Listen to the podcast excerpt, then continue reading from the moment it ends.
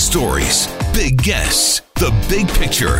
Afternoons with Rob Breckenridge. Weekdays 1230 to 3, 770 CHQR. The story out of Montreal. I mean, Montreal is like a lot of cities. They have carpool lanes, right?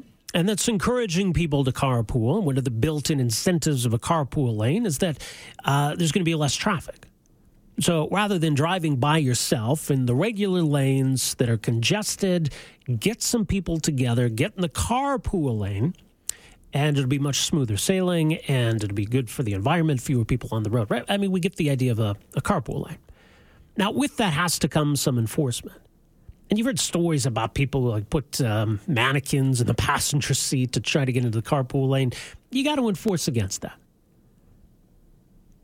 And so, yeah, that's what they're doing in Montreal, like any other city, I suppose. They're, they're keeping an eye on the carpool lanes, and people that are not carpooling are going to get tickets because otherwise it just becomes another lane and, and it's all a moot point, right? So we get that. So here's this woman in Montreal who was pulled over and given a ticket for driving in the carpool lane. But here's the twist in the story, folks. She wasn't alone.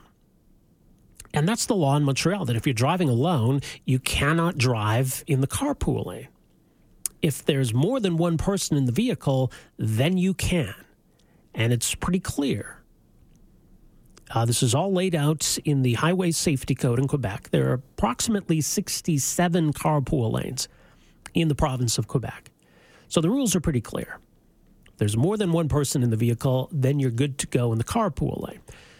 So this woman was picking up her daughter, picking up her daughter from, from school or daycare or something along those lines, and was driving in the carpool lane. Uh, she was pulled over and given a ticket. Now, this is where things get kind of weird because maybe the police officer didn't see the, the daughter, who's nine years old because she was in the back, and so it looked as though there was just one person in the vehicle. Maybe there's someone in, in the driver's seat.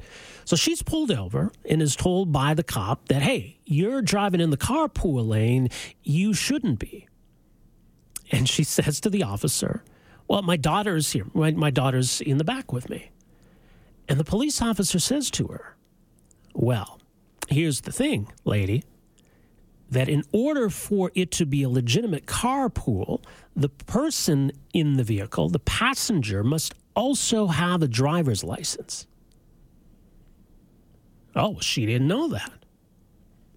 Okay, she says, my bad. I was unaware of that. I thought we were okay. There's two people in the vehicle. I'm going to get in the carpool lane.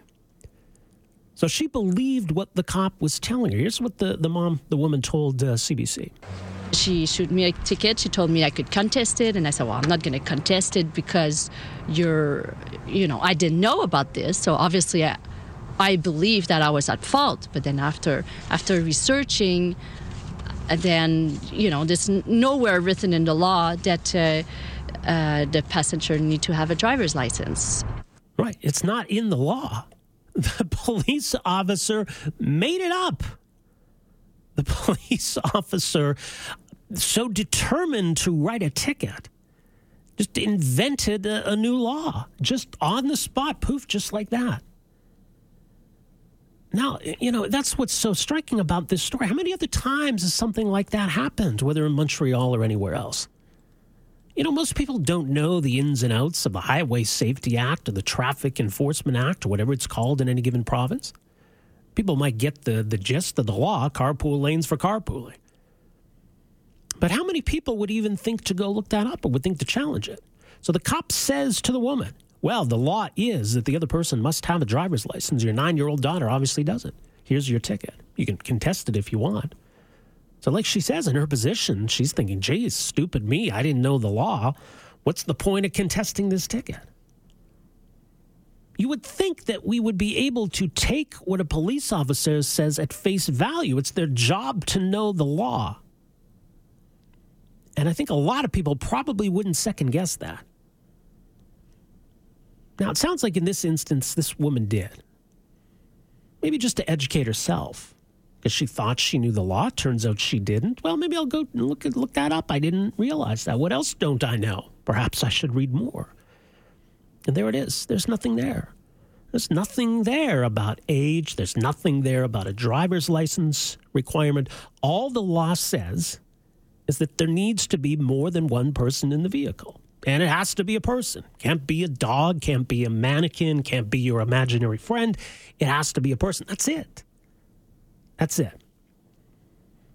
So I don't know whether this officer just made it up on the spot because he felt as though he really needed to write a ticket for this woman, or maybe if somehow he was misinformed about what the law was. Maybe one of his colleagues told him that.